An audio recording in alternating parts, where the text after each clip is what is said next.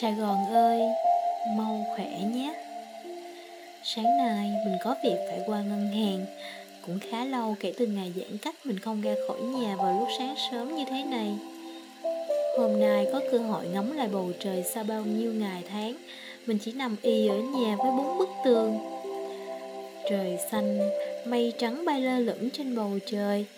Ánh nắng chiếu khắp con đường mình đi. Cảm giác này bình yên đến lạ. Nhưng thật không may cho mình á, Sáng nay ngân hàng đóng cửa, Rồi mình định ré qua nhà thuốc để mua một ít dự phòng. Nhưng mà nhà thuốc cũng đóng cửa luôn. May sao bên nhà thuốc Có một hộ dân đặt trứng trên ghế để bán. Thế là mình mua luôn một chục trứng. Vừa tiện cho mình không phải đứng hàng giờ ở siêu thị bách hóa, Chen chút nhau. Rồi đến khi lại vào được á, Thì lại không còn quả trứng nào mình đi về nhà Đang đi thì gặp một chú lớn tuổi nằm trên xe ven đường Một người đàn ông với làn da nhân nhiêu Đen sạm, Đang nằm co ro trên chiếc xe ba gác có máy Rồi, kế bên đó là chú cứu dễ thương của chú Mình thấy chú nằm trên xe, Mình bước tới hỏi, Chú ơi, Chú có cần thực phẩm không ạ? À?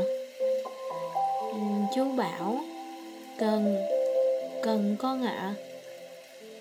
Thế rồi mình đưa cho chú một chục trứng trên tay. Chú cúi đầu cảm ơn lia lịa.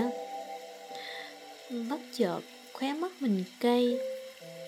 Sao mà con người ta lại khắc khổ đến vậy?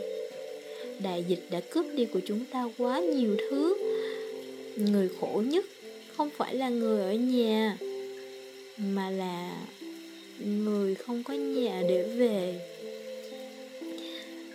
Hy vọng một ngày nào đó, sài gòn khỏe lại. Chú lại có chốn để về. Và không phải sống khắc khổ như bây giờ nữa. Bất giác, mình nghĩ đến bản thân. Cảm thấy mình thật may mắn, vẫn còn đi làm. Vẫn còn có thể tự lo chi phí sinh hoạt, được sống trong căn nhà trọ ấm áp. Ngoài kia còn quá nhiều người khổ. Hy vọng mai đây Mạnh thường quân có thể giúp đỡ cho tất cả những người khổ ở Sài Gòn.